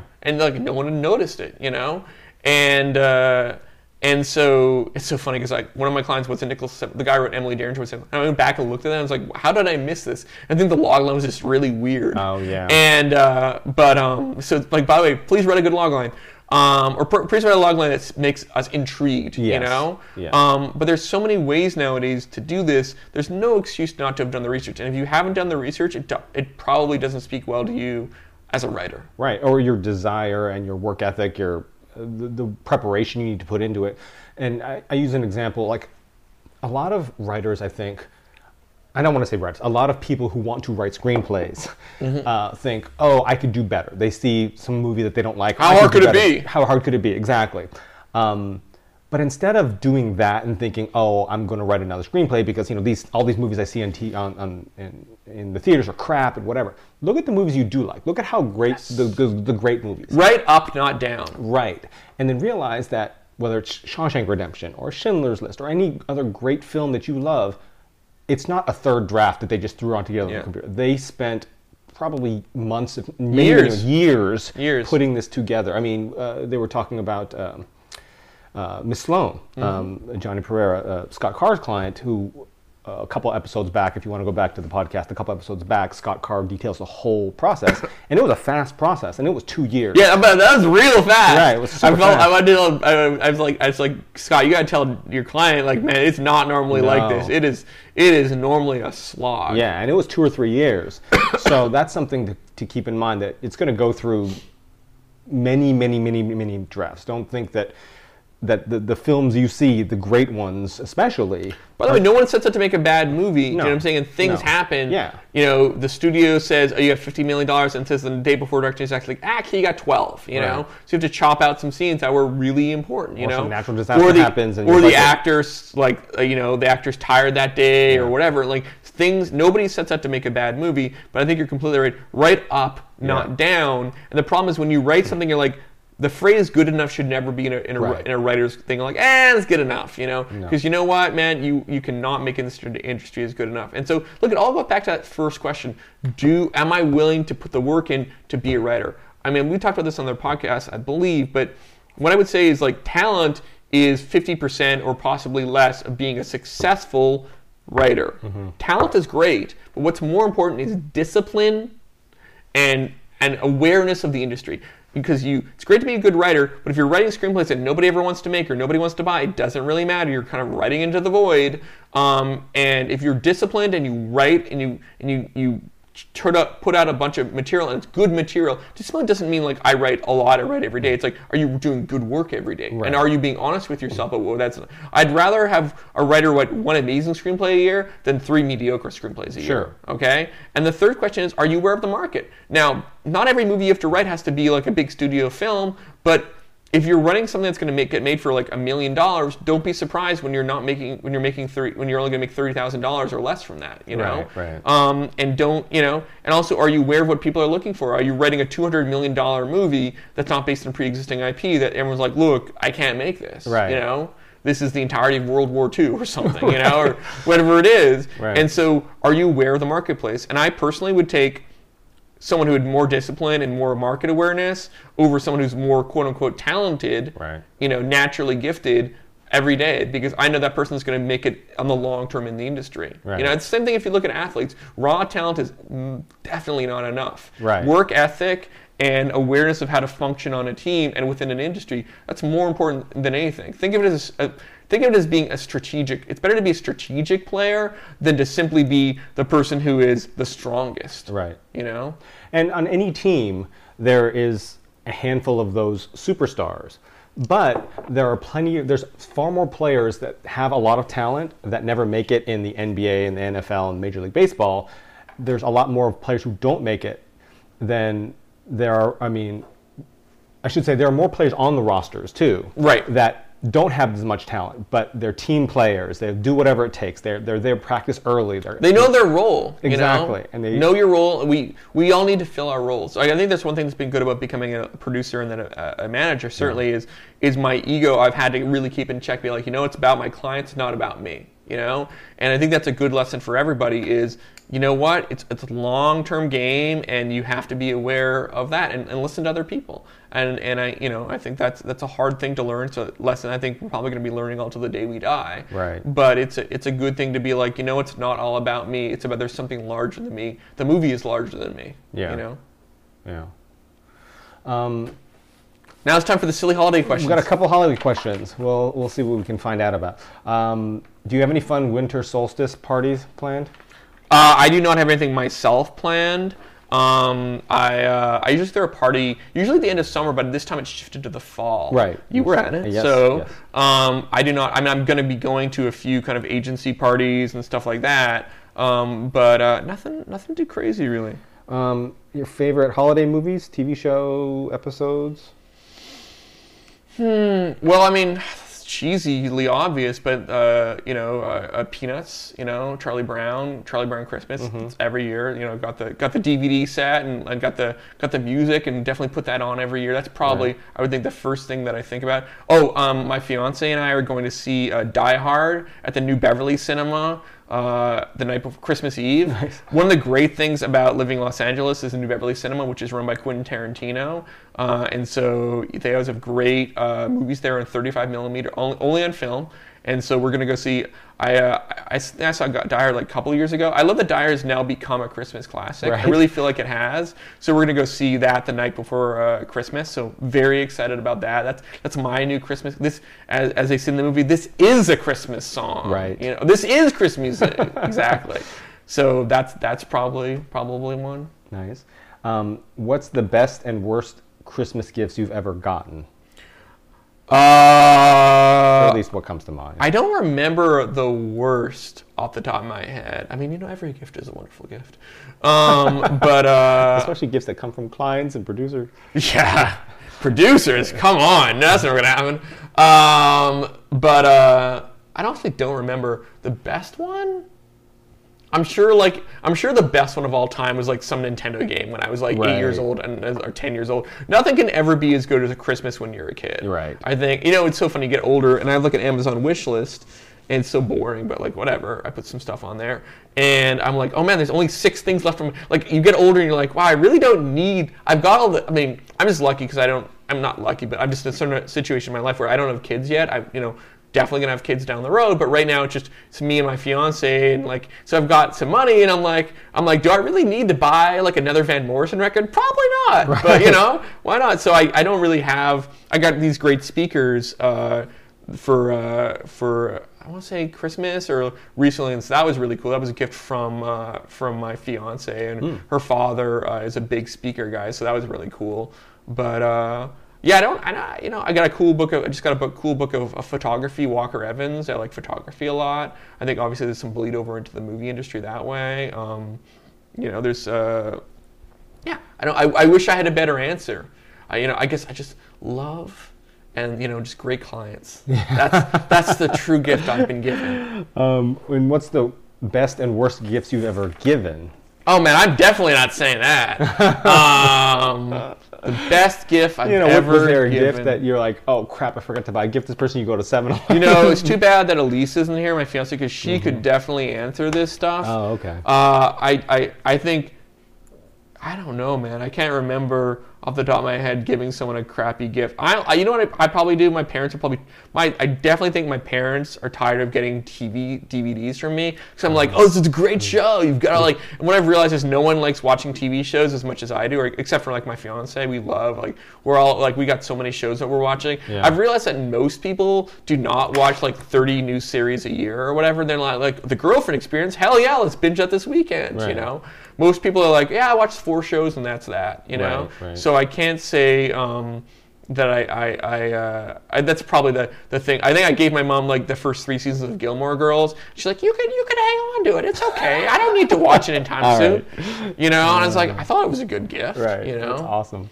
Um, so yeah, the best one. So even if I guess yeah. some of the worst gifts were not intentionally bad, they just yeah, it's up. all about what people actually. You, you mean you try to give people what you think that. Oh, right. Oh, I'll get. I, I know. I gave my. I thought my brother was a big fan of this artist Jay Dilla on his album Donuts, and so I gave him this book that was like an, a whole a whole book of analysis of the 33 and a third series about Jay Dilla's Donuts, and my brother's like, "What the hell is this?"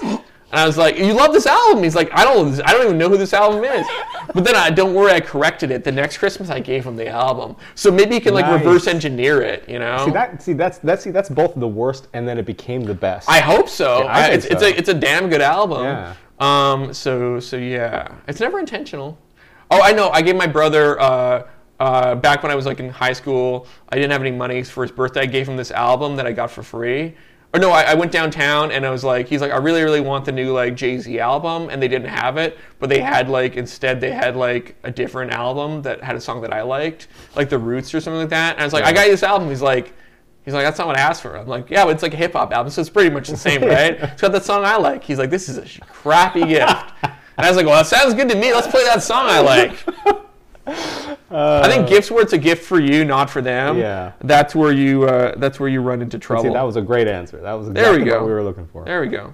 Um, I guess two other quick things. One, uh, I just mentioned it before because it came to my mind when we were when I was preparing for the interview. Um, holiday movies. Mm-hmm. Should a writer write one? Right. We talked about this. Yeah, yeah, yeah. No. no.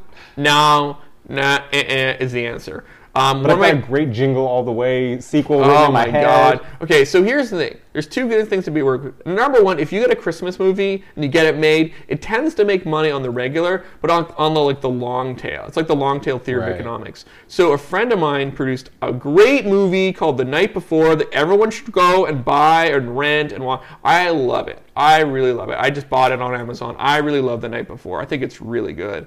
I went and saw in the theaters, and I got like I got a sweater that like Joseph Gordon-Levitt wore. And you should also watch Joseph Gordon-Levitt. This is, should put a link to this one on on that. Uh, what was that show that like they like they like sing, they lip sync or I guess actually it's called like lip sync battle. battle right. So Joseph Gordon-Levitt and Seth Rogen and Anthony Mackie did like lip sync battles, and mm-hmm. in Joseph Gordon-Levitt's one, he does um, Rhythm Nation by Janet Jackson, and he dresses up. Yeah, yeah. Oh yeah. my God! You got if you see that, then you have to see the night before because Joseph Gordon-Levitt gave you the gift of himself being Janet Jackson, you have to give him the gift of watching the night before. And also, Michael Shannon in the movie is like amazing. Anyways, so we were talking the night before with my buddy, and he's like, "Yeah, it's really tough because like, when do you put out a Christmas movie? So you can't put it up before before Thanksgiving, right? Because like Christmas hasn't started yet. But then you put it out like let's say the first week of December or whatever. But the problem is the moment Christmas occurs, like in Jan, like nobody in January 5th is like, let's go see that Christmas movie, Right, right? right. Because Christmased out. is over, Right, and they're- you know, yeah, so to- like that's the problem with renting a holiday movie is they don't make a lot of them as a general rule because you know there's not a huge like Right. if you write a great a, a great action movie like Die Hard is theoretically a Christmas movie. I have no idea when it was released, but like you know whatever or like by the way like almost every Shane Black movie takes place during Christmas like Kiss Kiss Bang Bang and I think Lethal Weapon. He just loves LA at Christmas. But you would, and like even Iron Man three, but you wouldn't know, you wouldn't call them Christmas movies, Right. right? So don't write holiday movies. Nobody wants to make them. Is what I would say. That's my. It's, that that is probably the most straightforward answer I've ever given on anything. I'm all like, ah, well, you know, maybe, but like nobody wants them. They're really hard to. And by the way, please, please don't write another origin story of Santa Claus thing. There's been so many of them, and none of them have gotten made. And nobody wants to read another Easter Bunny, Valentine's. This, you know, the, the truth is they're like a ninja, but it's like Santa Claus or something. No, no, mm-mm, nobody. What wants if Santa Claus is actually a serial killer and he's blind? I probably yeah. Trying to break By the that one trip is probably out there. Someone's Yeah. like, like it's like the dark Santa Claus. I think I think Krampus was that or something. Yeah, I don't know. I didn't That- that's it. like some Scandinavian thing. yeah, I mean, it actually did well, but like again, that was an example of like that was like. You know, Halloween movies have like a slightly similar issue, although they kind of Halloween is kind of good because like scary is like Halloween is scary. All like that movie Halloween, John Carpenter movie, that's scary in like February. Do you know what I'm saying? Right. But like I would say as a general rule, doing anything based around a uh, based around a holiday is, is difficult. You I'm Right. saying? I've taken out specs before, certainly on them, but I've never quite had any success. It's tricky. Um, when I worked at CAA, the agency pretty much shut down from like a week or so before Christmas all Mm-hmm. the way through the new year. Um, are the holidays a good time to submit material for you? I mean, like to executives and producers and agents. and Uh, you know, so basically, first thing off, okay, so pretty much the last time to take out a spec, like a spec that you think you could sell, is like two weeks before Thanksgiving, okay? You have to understand the week before Thanksgiving, people go into like shutdown mode. Mm-hmm. The other thing to consider is there's only so much money every fiscal quarter, and they've usually spent it by the time you get to the first week or second week of November, okay? So you're already kind of, that's a bad situation anyways. People are also distracted, the bosses is traveling, et cetera, et cetera, et cetera. So so in terms of us taking out material, we don't take out material as a general rule. Look, but I just took out a script last week. But that script is going to have to be it's an going to be an independent kind of movie. It's, it's going to need an actor and a director to get out. So it's actually not a bad time for me to take out material. Um, as a general, I think you can probably submit to anybody anytime. I would say it's a bad idea to submit to people the week of Thanksgiving. It's generally, uh, this year, uh, the channel was shut down on the 16th. It's probably a bad idea to. I would say it's probably not a great idea to, to, to submit to anyone like the la- kind of the middle of December onward. And then I would say, as a general rule, probably not a great idea to submit to people in January because that's when Sundance is. Right. Um, so for me, I'm not going to take out any scripts until February. Um, just in terms of the marketplace, because I don't think any, I won't, I won't be taking anything I think I can sell until February. You know, if I want to take out something that might get packaged, yeah, you know, maybe I'll go and like I know it's going to sit on the shelf for like three weeks or whatever, but that's fine because it's already sitting there, right? Right. Kind of like moving up the line essentially. Um, whereas if something's a, a spec, you got to read it. It's going to sell like real quick. Then people will read it, but like now is not the time. The time is February essentially. But yeah, the, the town definitely loves to take long vacations. Right. So it's so funny. I read this tweet. I think it was Daniel uh, Kunka, who's a, who's a writer, and he wrote something to the effect of, um, he's like, you know, uh, you know, you know, after Thanksgiving, the, you know, the town will shut down for the holidays. By which I mean all the way through Sundance. Right. You know, like, Right. and it's true. It is true. Yeah. It is absolutely true.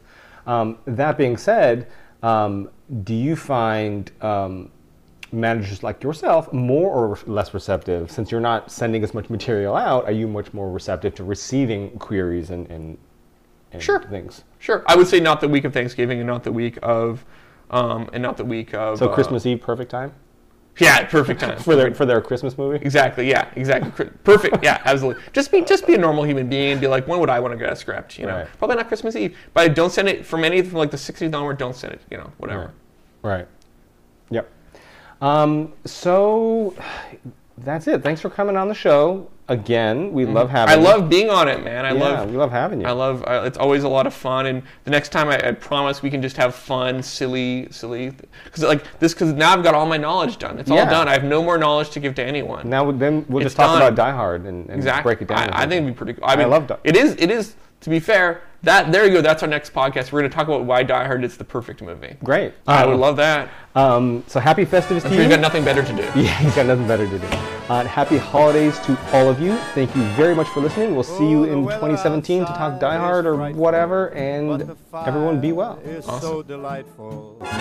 Since we've no place to go, let it snow, let it snow, let it snow.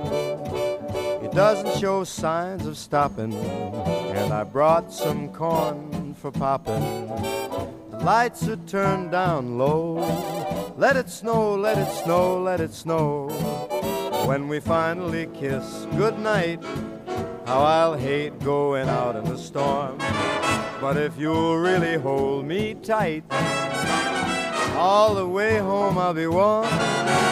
The fire is slowly dying, and my dear, we're still goodbying. As long as you love me so, let it snow, let it snow, let it snow. doesn't care if it's ten below.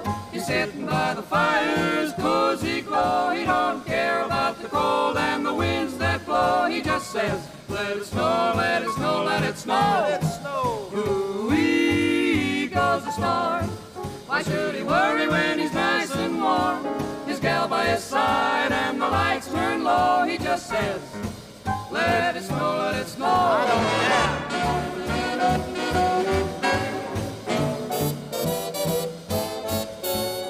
Weather outside is frightful, but that fire is mm, delightful.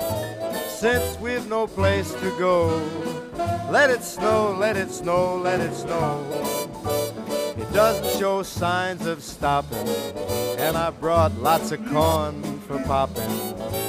The lights are way down low, so let it snow, let it snow, let it snow, let it snow.